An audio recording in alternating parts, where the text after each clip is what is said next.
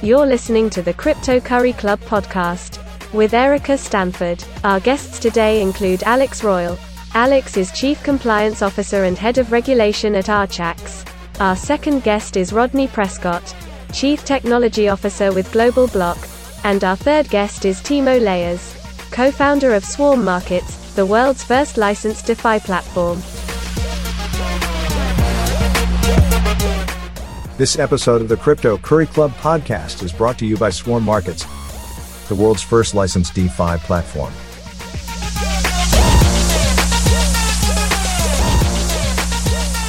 So, hey, super excited to be joined here on a focus about crypto fiat. I'm happy to be joined here by Timo from Swarm Markets, Alex from Archax, and Rodney from Global block looking at the ongoing questions on, on centralization versus decentralization, which has has longer potential and, and more potential, and looking specifically at the ongoing debate between AML and KYC checks for safety and, and abiding with regulation versus innovation. And first question to, to throw at you all, there's a, an ongoing debate, which I hear with pretty much every crypto and DeFi startup and, and company looking at where to meet the right balance of, of AML and KYC and sort of wanting to stay on the right side of the law and, and being safe and being secure versus not hindering innovation and and sort of not going against the, the ethos of decentralization. And how does one meet that right balance between AML and KYC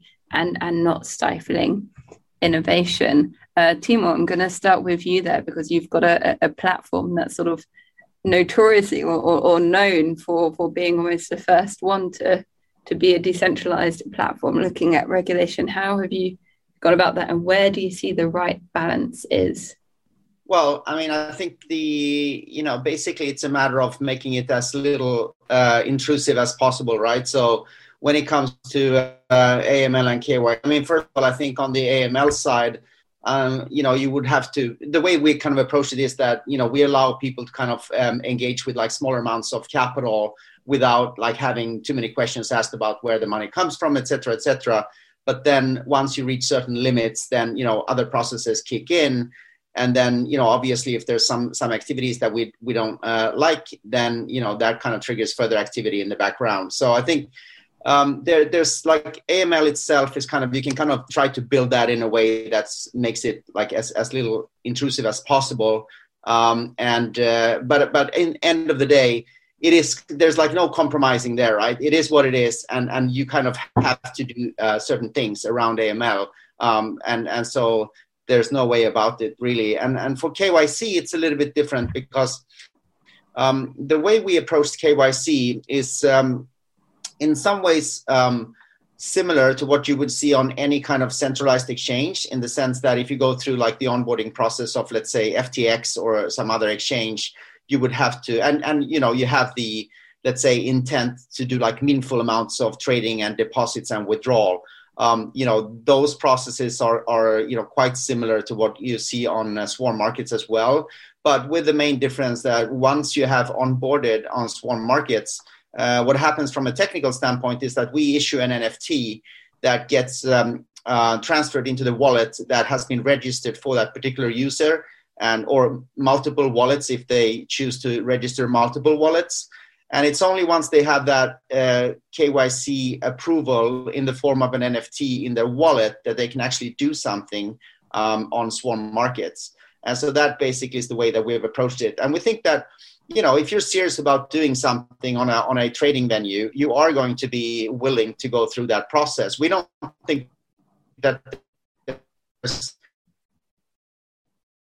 people that are serious about what they want to do from a trading point of view, uh, just because you have KYC, because it's like you know, it's kind of um, it is the benchmark that you you are doing KYC, and I don't think many people are um, objecting um, much um, to, to do it um, as such. I think most people are quite used to it anyway. Thank you. And Rodney, I remember being on a panel with you, must have been 2017, possibly early 2018 at London and Partners, talking about the, the potential of, of decentralization and if decentralized crypto companies really can go forward? I mean, this this was a while ago, but what what are you feeling about that now? And and do, do you think that's that that that is possible for for fully decentralized crypto companies to progress, or where do you see the balances being between meeting AML and KYC?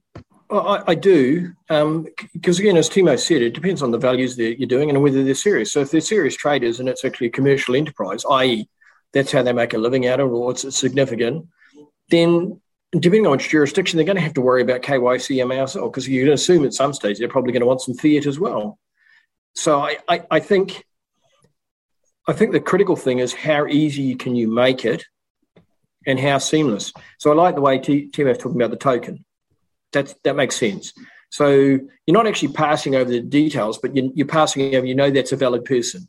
It's like when you go to a bar, something. They don't need to know your home address or your bank account. All they need to know is you're over 18. That, that's all they need to know. So those sort of confirmations, I think, are the way it's going to go forward.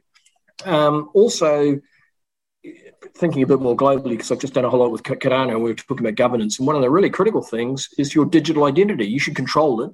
You should be able to handle it. The question is who should be controlling it, and again, jurisdictions. But you could apply that to KYCML. So you can pass sufficient information. And in fact, if you look at some of the cryptographic primitives, um, like zero knowledge proofs, you know that the thing is in a valid range, but you don't know all the specifics about the transaction, or you don't. So you could think applying some of those things. And if you talk to a lot of the regulators, I had a wee bit to do with the FCA, and I'm sure Alex can have a comment. They don't always say exactly how you are to do it. They are saying what information you should be aware of. And as Timo said, you know, he'd look. I'm sure their system looks for past patterns. So if someone's trading a large number of 50, 500 pounds quite regularly, you, you probably be going, hang on, every half hour there's 500 pounds going in or something. I mean, that's, that's a really silly example, but you can start to see, even if it's below the normal KYC AML, or if it's, it, they can look for particular things. And I, I think it's going to be there. I don't, I think a lot of people get worried and say it's going to destroy innovation. It's not going to help decentralization or the KYC AML. And there is some truth to that, but a lot of it is because they don't want to deal with it or it's being pushed by incumbents because they want to put a barrier to people to entry. I, th- I don't think you need to think about that it's there. It is there. I think the better thing to think about is how can you do it smarter, more efficiently, and what can you do to remove some of those barriers. Yeah, no, thank you. And uh, Alex, uh, Rodney asked me to to put the hardest question to you, so we'll we'll do that by going to you, Fed. I mean, obviously, you're coming from Archax, from a sort of one of the, the few regulated entities, and you've had your, your deal of, of dealing with, with regulators, presumably, in, in sorting that. Um, how have you find, found that balance to work for, for you guys over at Archax or in general? Yeah, I mean, I think it's really interesting listening to, to, to a lot of the comments, and, and, and like yourself, Erica, I you know listened to a lot of the the debate that kind of goes back and forward, and I think that we're we're at a very interesting um, kind of time in in in uh, the kind of the interface between the regulator and innovation. Um, I think when we talk about AML, KYC, and these requirements, uh, a lot of the times uh, I think it gets lost in the fact that these are these are very these need to be an outcome focused process. It needs to, you know, why do we do this? Well, we do AML KYC because we don't want to create systems that can be used for illicit financing reasons. But a lot of the debate that we have at the moment comes around the encumbrance on users, and we need to take this this kind of commercial view and it gets and it gets very very heavily lost in the you know the actual kind of process and i think the regulators are starting to kind of um, apply a disproportionate amount or, or requirement on um, probably on the crypto side because of uh, they're getting incredibly, incredibly heavily focused on the process and how we do things and why they need to be done without, as team, uh, as we've said, uh, without giving any kind of guidance as to what good looks like or how the industry should should um, you know respond to that. And and, and it's creating quite a, a kind of a, you know I don't want to use hostile but it does seem a, a, sort of a very you know kind of hostile environment where you know the regulators or, or certain regulatory bodies are now being accused of being anti-innovation um, in in the way that they're applying uh, uh, applying some of these things, and I and I think a, a kind of a, a, reframing of the debate and a, a, a good understanding by kind of everyone in the industry as to why AML and KYC checks exist and, and actually the um, the benefit that they that they that they provide and, and the fact that we should broadly have a a zero tolerance risk approach to financial crime um, in order to to better promote the legitimacy of, of, of these new and novel asset classes is is is the the net outcome everyone everyone wants to get to. But you know and, and, and it's the approach that I think most people need to take and uh, in order to, pr- to promote innovation as much as possible. I agree with Timo's point. I think everyone's used to going through AML, KYC. I don't think it's, you know, it's new. I don't think it's an encumbrance for anyone coming to crypto. I don't really think anyone's really complaining about it too much, other than other than the firms that are trying to get regulators happy. I'd just add an extra on there, Alex. I totally agree with you. But if you're dealing with emerging markets, not all of them have any uh, the identity that would normally meet uh, an FCA regulatory KYC AML. Exactly. Um, so, and, and, having done a whole lot with Cardano and work with the guys out of Africa, it's an interesting challenge. So, yeah. giving some identity is really important. And I think I like your comment. It's the outcomes you want and, and why you're doing it, not, yeah.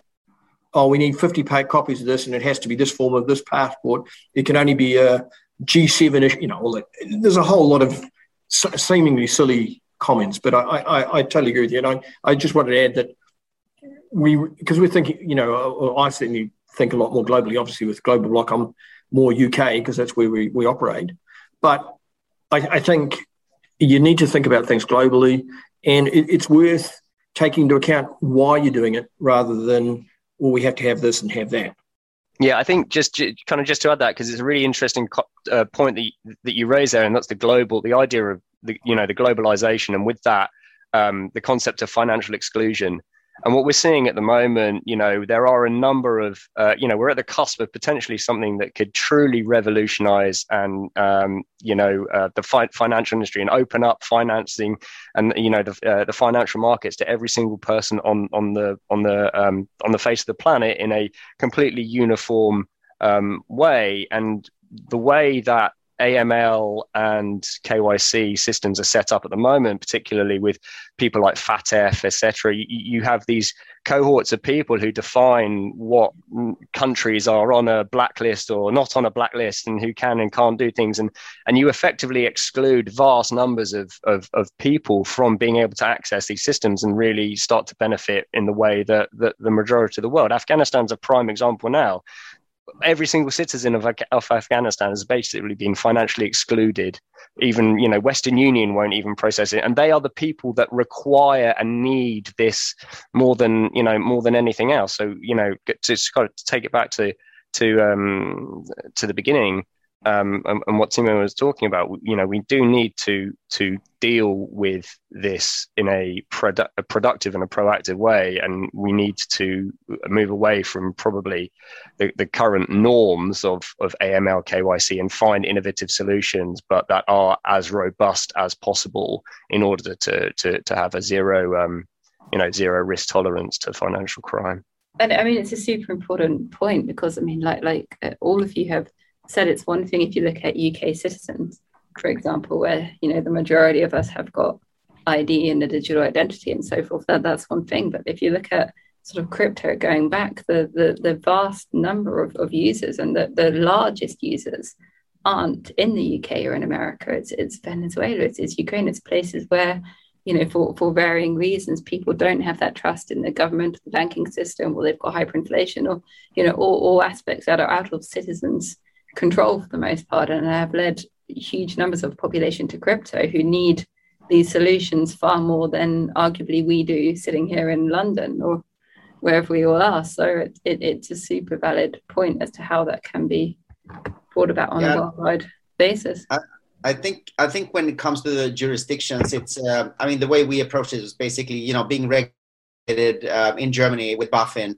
um, where where they basically classified all you know crypto basically or the activity to trade crypto requires a license right? Because crypto is a financial instrument in Germany.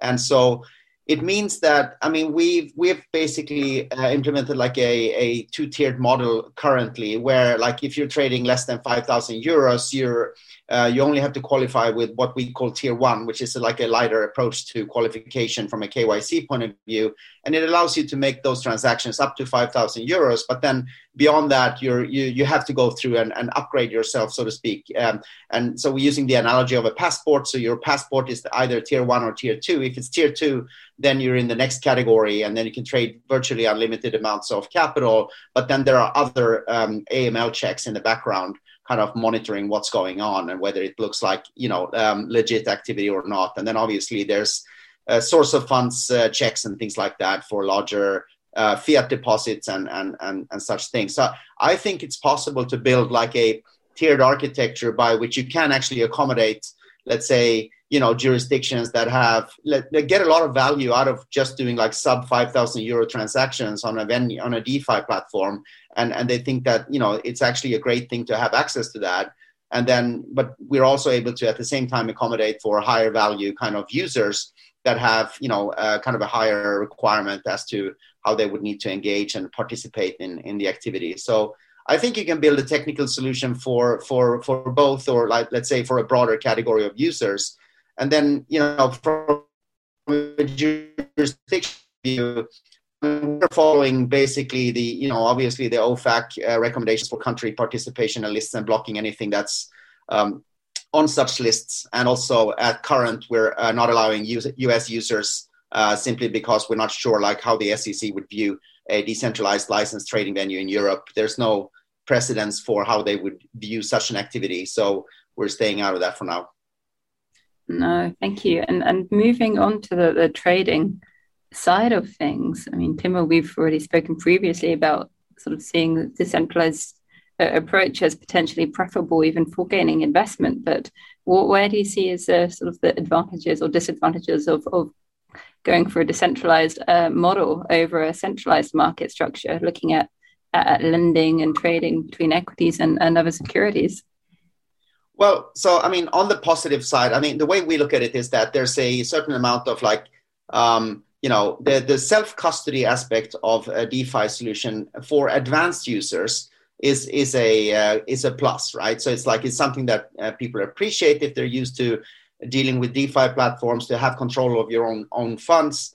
And in the case of let's say institutional engagement you have the control of using what, whichever custodian that you see fit and that has actually passed through your compliance as a as an institutional um, kind of trader or or investor. So we think that self custody is important, and then we also think that the composability that comes with decentralized architecture is super exciting because then you can always all of a sudden start using your collateral or sorry your assets as collateral across various platforms not only on the venue that we're providing but also you know connecting that to other um, other partners that we have in our ecosystem. So we think that that architecture is, uh, you know, has a lot of benefits um, simply because of that. And like one tangible example is like if you have, let's say, if you're trading tokenized stock on, let's say, something like an FTX.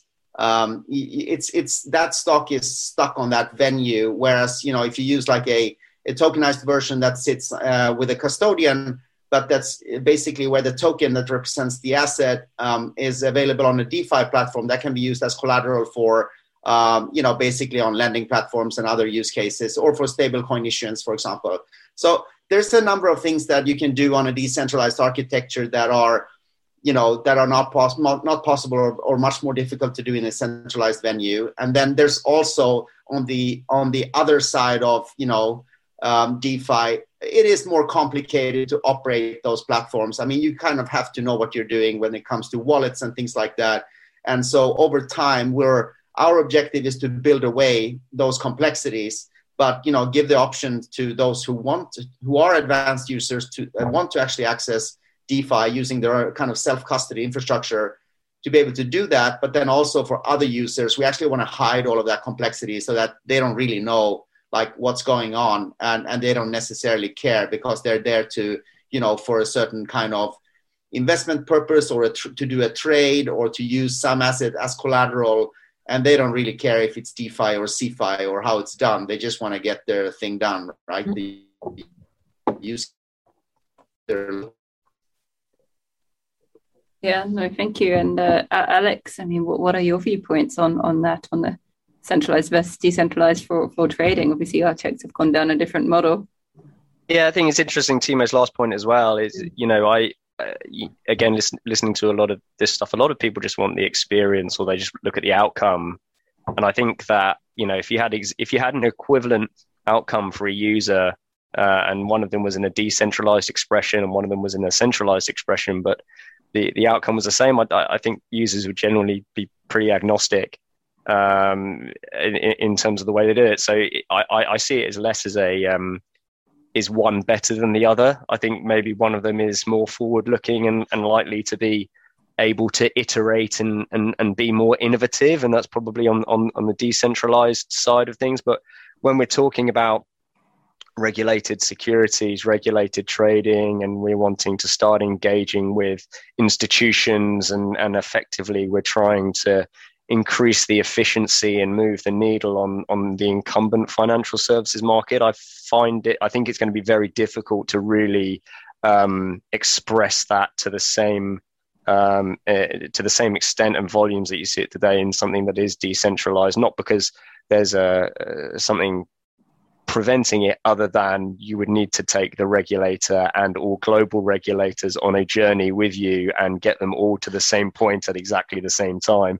And i think that would you know that that that's really what's going to be the, the struggle here in in the defi you know in a decentralized kind of world. Whereas you know it's a lot easier to speak to a regulator if they already understand the underlying governance structure and corporate structure of the firms that they're trying to regulate. And I think you know that that's kind of why I actually you know think we're probably more likely to see quicker regulated innovation within the centralized side just because you you know the the, the regulators already get 50% of the journey uh, story sorry yeah no and certainly when speaking to, to users they want to know about security and and, and custody exactly. and and it, it more depends on the, the platform and what they're doing custody wise, as far as I can see, rather than if it's centralized or decentralized for the actual user experience yeah. in some cases.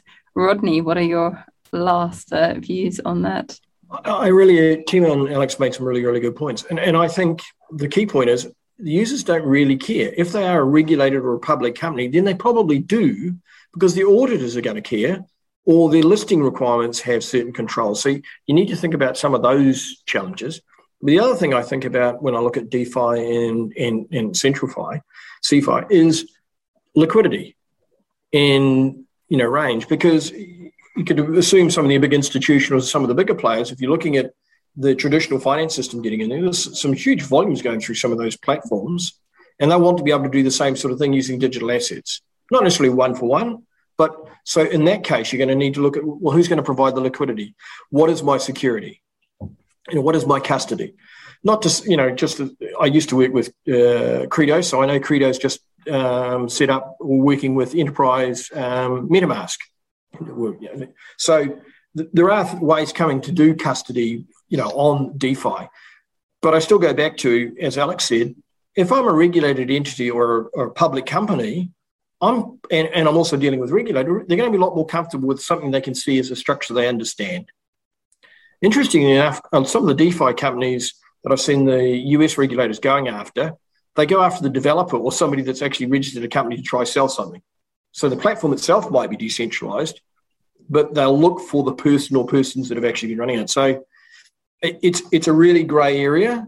Um, you know, Timo's they've got a regulated platform. So effectively, they could be that, that still could possibly work for a regulated or a, a, company that would look for CeFi because the German regulators know them, they're accepted, so they've got a point of effectively, you know, not necessarily want to litigate, but they've got that security there. I, I think those things are going to be really important. And to me, one of the things I'd always look at is, you know, what's the liquidity? What are, what are my outcomes I'm going to drive? And DeFi might be an appropriate platform or CeFi.